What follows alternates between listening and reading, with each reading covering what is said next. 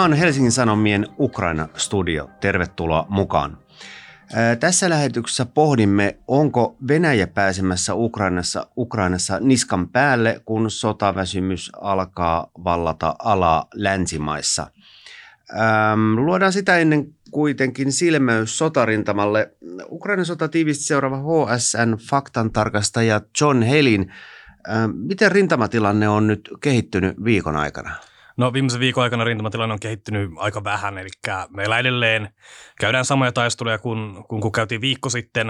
Äh, ukrainalaiset edelleen taistelee Dniprojoen tällä, tällä vasemmalla rannalla. Siellä on pieni, pieni sillanpää äh, Krynkin kylässä, jota ei ole onnistu laajasti sillä suurentamaan, mutta, mutta, mutta ukrainalaiset edelleenkin siellä on. Meillä käydään jatkuvia taisteluja Robotynen kylän ympärillä, toki huomattavasti matalammalla intensiteetillä kuin kun, kun käytiin kesällä, mutta, mutta kumpikin osapuoli hyökkää sillä puulinjasta toiseen siellä. Ää, ja sitten meillä on tietenkin tämä, tämä Venäjän offensiivi Abdivkassa nyt on tämä, tämä iso asia, mikä on edelleen päällä. Venäjä on onnistunut viimeisen viikon aikana etenemään tälle Abdivkan pohjoispuolen rautatielinjalle laajemmin ja, ja kaupungin pohjoispuolella oleva Kuonakasa on ilmeisesti vähintäänkin tämmöinen harmaa alue, jos ei ole tuota, tuota, Venäjän hallussa.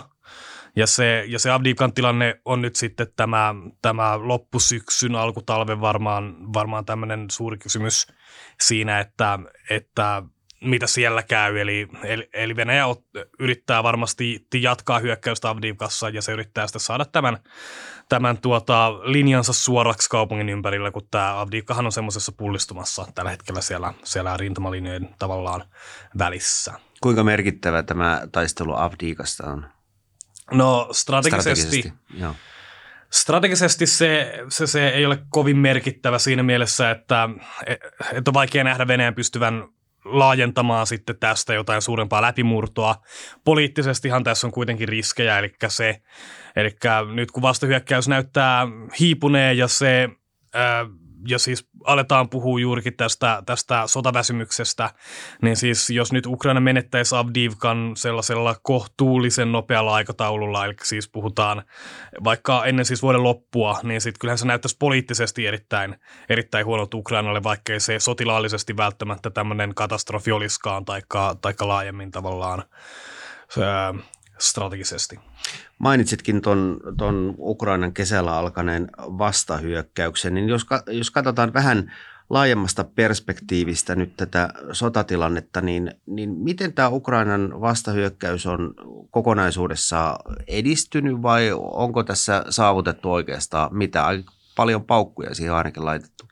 No paljon paukkuja laitettiin, aika vähän näyttää saavuttaneen ja siis nyt tämä Abdivkan taistelu liittyy vastahyökkäykseen myös siten, että, että näyttäisi siltä, että, että Ukraina on joutunut vetämään sitten reservejä, mitkä olisi varmaankin tarkoitettu vastahyökkäyksen läpimurron laajentamista varten sitten Avdivkaan, eli siis me ollaan nähty ensimmäistä kertaa pitkästä aikaa esimerkiksi ensimmäinen panssariprikaati Ukrainalta taisteluissa Avdivkan, Avdikan pohjoispuolella, ja siis se ei ole ollut aktiivisessa taistelussa pitkään aikaa ja siis tota, tätä oletettiin käytettävän sitten, sitten etelässä vastahyökkäykseen todennäköisesti sen laajentamiseen. Nyt se on Avdivkassa ja se Ukraina käyttää sitten loppujakin tämmöisiä tykistöammusresursseja Avdivkassa, joita, joita tietenkin Ukrainalle vastahyökkäystä varten annettiin, annettiin reilusti, niin, ää, niin, niin hyvin vaikeaa vastahyökkäyksen eteneminen on ollut. Siellä on edetty se 10 kilometriä sitten, se on jäätynyt tavallaan paikalleen syyskuun alusta lähtien semmoiseksi edestakaisin venklaamiseksi puulinjasta toiseen molempien osapuolten välillä. Joten on vaikea nähdä Ukrainan saavuttaneen vasta hyökkäyksellä kyllä, kyllä mitään tavoitteitaan ainakaan, ainakaan sitten maarintamalla. Meririntamalla tietty tilanne on hiuksen parempi, siellä Venäjä on onnistuttu puskemaan sinne, sinne läntiseltä mustalta mereltä pois, mutta, mutta kyllä, kyllä tätä me, äh, kaupungin vapautusta, edes siis Tokma, Tokmakin vapautusta tuskin tullaan nyt näkemään lähiaikoina. Mariupolista puhumattakaan. Mariupolista puhumattakaan. Hyvä. Mennään sitten päivän teemaan ää, länsimaissa orastavaan sotaväsymykseen. Nyt jos katsotaan sotaa taaksepäin, joka alkoi siis 24. helmikuuta 2022, niin sota on käyty nyt 615 päivää ja se on noin kuusi kertaa talvisodan mittainen urakka. Ja tässä on kuollut kymmeniä ja kymmeniä tuhansia ihmisiä ja haavoittunut ja materiaaliset tuhot on kolossaalisia ja miljoonat on joutunut jättämään kotinsa. Hinta on ollut erittäin kova. No länsimaat on kumminkin vannonut, että, että Ukrainaa tullaan tukemaan loppuun asti.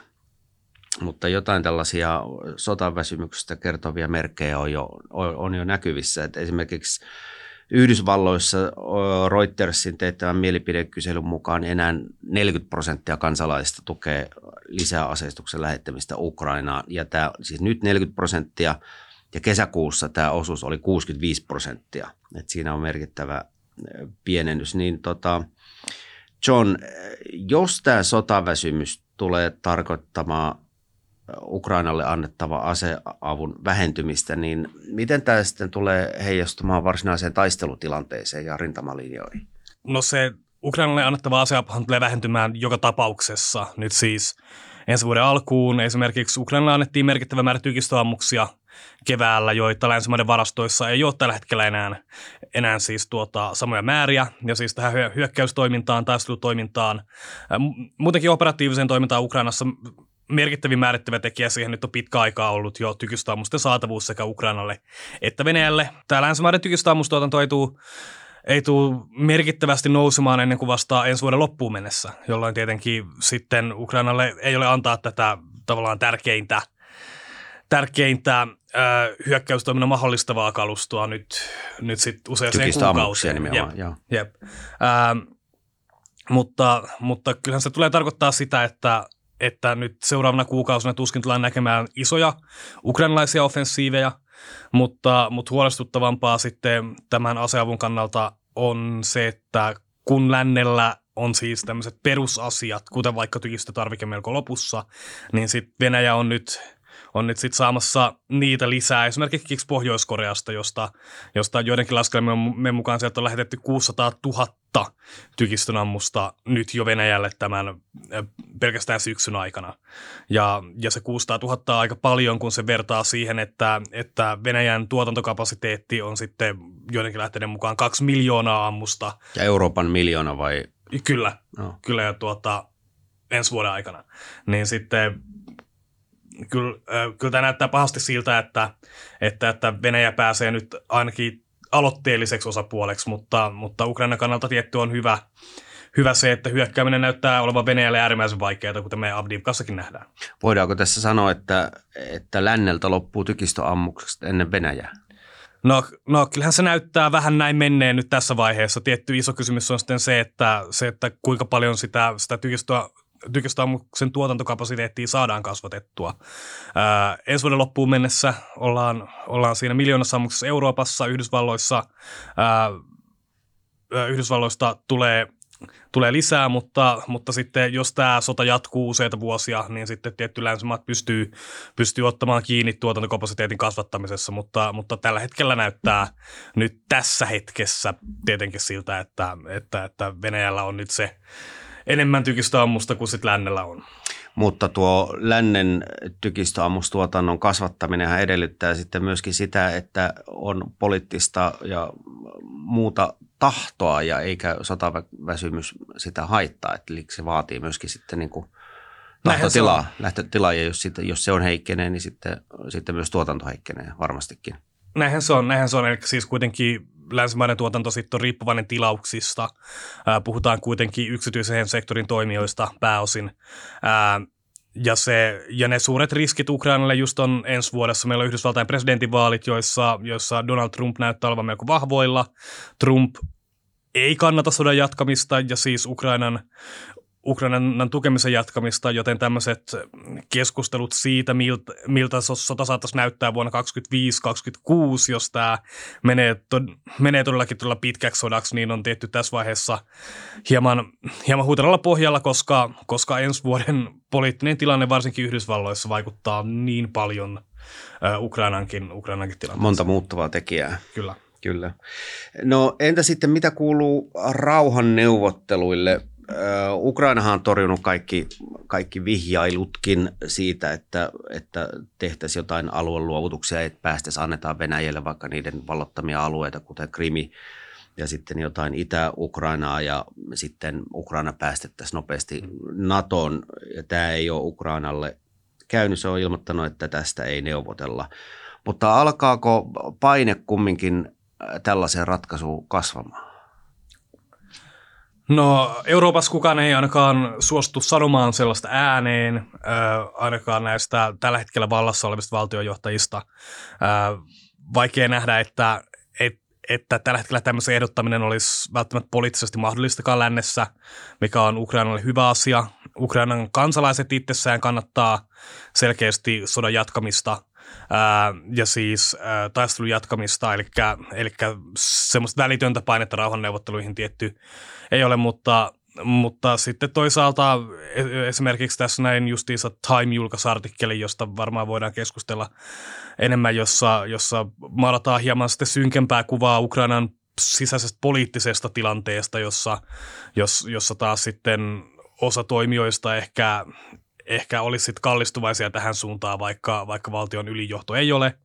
Mutta sitten on tietty hyvä kysymys, kuinka, kuinka luotettavia tämmöiset raportit on. Mut, mutta ainakaan nyt tässä välittömässä lähitulevaisuudessa rauhanneuvottelut eivät tällä hetkellä näytä, näytä todennäköisiltä, mutta, mutta jälleen palataan ensi vuoteen ja sitten riippuu hirveän paljon siitä, miltä Euroopan poliittinen tilanne ja siis erityisesti Yhdysvaltojen poliittinen tilanne näyttää, koska, koska sitten mikäli vaikka republikaanit voittaa vaalit, niin sitten paine, ö, ulkomainen poliittinen paine Ukrainaa kohtaan saattaa tietty muuttua sitten tämmöistä rauhaa, rauhaa enemmän kannattavaksi.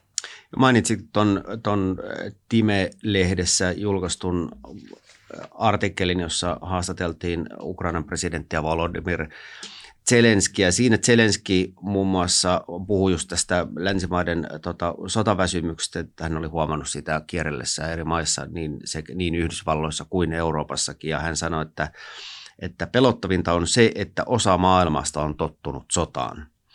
Ja äh, Zelenski myös esitti arvion, että, että jos Venäjää nyt ei pysäytetä Ukrainassa, niin edessä saattaa olla kolmas maailmansota. John, miltä tällaiset Zelenskin tai tämä Zelenskin kauhuskenaario vaikuttaa, että onko mahdollista, että tämä sota voisi levitä laajemmalle, jos Venäjälle nyt annetaan periksi? No, no, no tuota, poliittista historiaa opiskelijana tietenkin ei voi, ei voi koskaan sanoa, että, että, että, että tämmöiset laajenemismahdollisuudet ei olisi olemassa. Ne ei näytä varsinaisesti hirveän akuuteilta.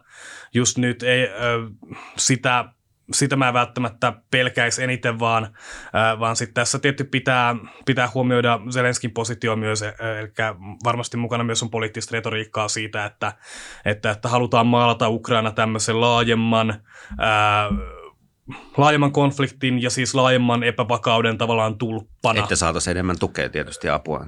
Myös siihen, ja se, ja se justiinsa nämä siis Zelenskin puheet tästä, tästä, tästä väsymyksestä ja siis äh, sotaan tottumisesta tietty ainakin, ainakin omasta mielestä viittaa enemmän siihen, että se, et, että se todennäköisempi kauhuskenaario Zelenskille on, on siis tämmöinen 2014-2015 tilanne, jossa se Ukraina, Ukrainasta pikkuhiljaa häipyy sinne taustalle. Muut alueelliset kriisit vaatii länsimaiden huomion, länsimaiden yleisön huomion. Ää, ja, ää, ja, se, ja se kiinnostus tukee Ukrainaa, kiinnostus aktiivisesti vaatia poliitikkoja tekemään asioita Ukrainan sodan voittamisen eteen sitten hiipuu. Ja se, ja se lopulta sitten muuttuu tämmöiseksi jäätyneeksi konfliktiksi, joka sitten leimahtaa muutaman vuoden päästä uudestaan. Niin kuin kävi vuoden 2014 tapahtumien Justiinsa tämä, eli siis kyllä Ukraina haluaa välttää tämmöisen tilanteen kaikessa. Ää, ää, jos vaan mitenkään pystyy välttämään, niin se haluaa välttää juurikin tällaisen tilanteen, koska, ne, koska se on nähty, mihin se johtaa. Eli siis sitten se sot, sota leimahtaa uudestaan ja se, ja, ja se Venäjä todennäköisesti yrittää sitä uudestaan, uudestaan jälleen muutaman vuoden päästä, kunhan se on keräilyttäjä. Ja, ja, se, ja se johtaa sitten ainakin Ukrainan mielestä tällaiseen ikuiseen, ikuiseen sotatilaan, kunnes sitten Venäjä pikkuhiljaa ottaa sen koko Ukrainan, Ukrainan haltuunsa. Eli lännen kannalta olisi parasta tehdä Venäjästä selvää kerralla? No, ja Ukrainan kannalta tietysti. Lännen ja Ukrainan kannalta varmasti parasta olisi, olisi se, mikäli Venäjä saataisiin vetäytymään koko, koko Ukrainan maaperältä ja siis selkeästi häviämään sota, mutta, mutta tämä voi tietenkin olla haastavaa.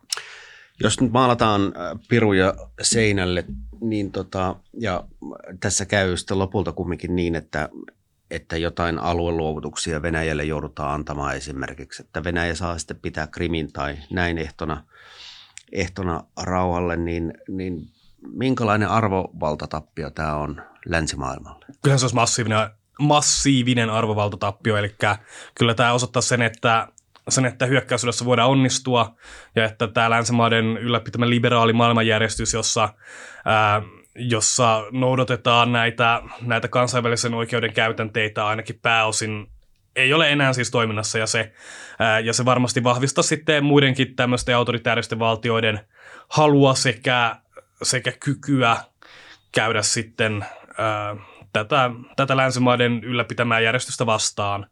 Ää, ja se, ja se tietenkin sitten on länsimaille äärimmäisen, äärimmäisen huono tilanne, mikäli tätä no, meille hyödyllistä globaalia järjestystä lähdetään sitten haastamaan vielä, vielä laajemmin. Eli siis tästäkin, tästäkin näkökulmasta se olisi äärimmäisen tärkeää, että, että, että länsi voittaa sodan tavalla tai toisella.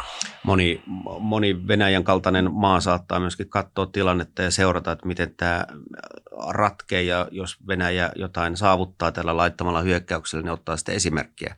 Tähän se, tähän se, eli siis kyllä, kyllä tässä näin luodaan tässäkin sodassa jälleen näitä kansainvälisen politiikan pelisääntöjä.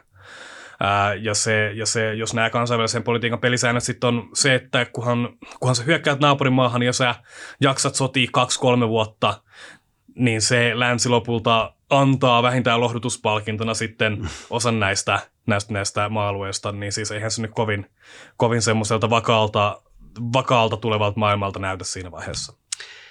Vielä tästä sotaväsymyksestä. Onko tälle apatialle jotain vielä tehtävissä? Voidaanko vielä, uskaltaako tässä vielä toivoa, että hyvä kumminkin voittaa?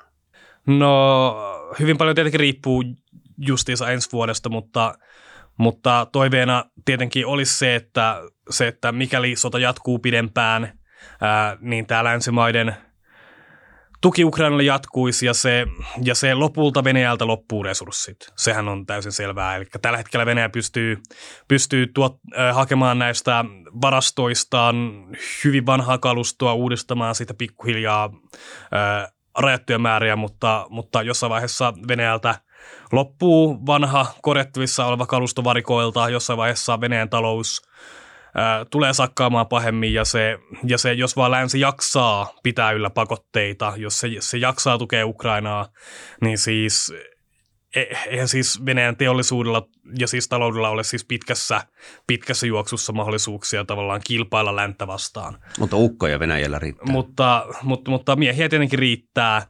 Ää, eli, eli, eli kyllä ne isot toiveet siihen, että se, että se Ukraina kaikki maa-alueet saa itselleen palautettua on, on, on, on nyt sitten länsimaiden käsissä ja siis länsimaisten poliitikkojen käsissä. Ja sitten se olisi lännessä kansalaistenkin hyvä sitten muistaa laajemmin, mikäli, mikäli halutaan tukea Ukrainaa, että, että, että painetta ja siis mielenkiintoa asioihin pitää, ää, täytyy, täytyy pitää sitten yllä. Eli se, mikäli kansalaiset se unohtaa sodan, niin sitten kyllä ne poliitikotkin sen tekee.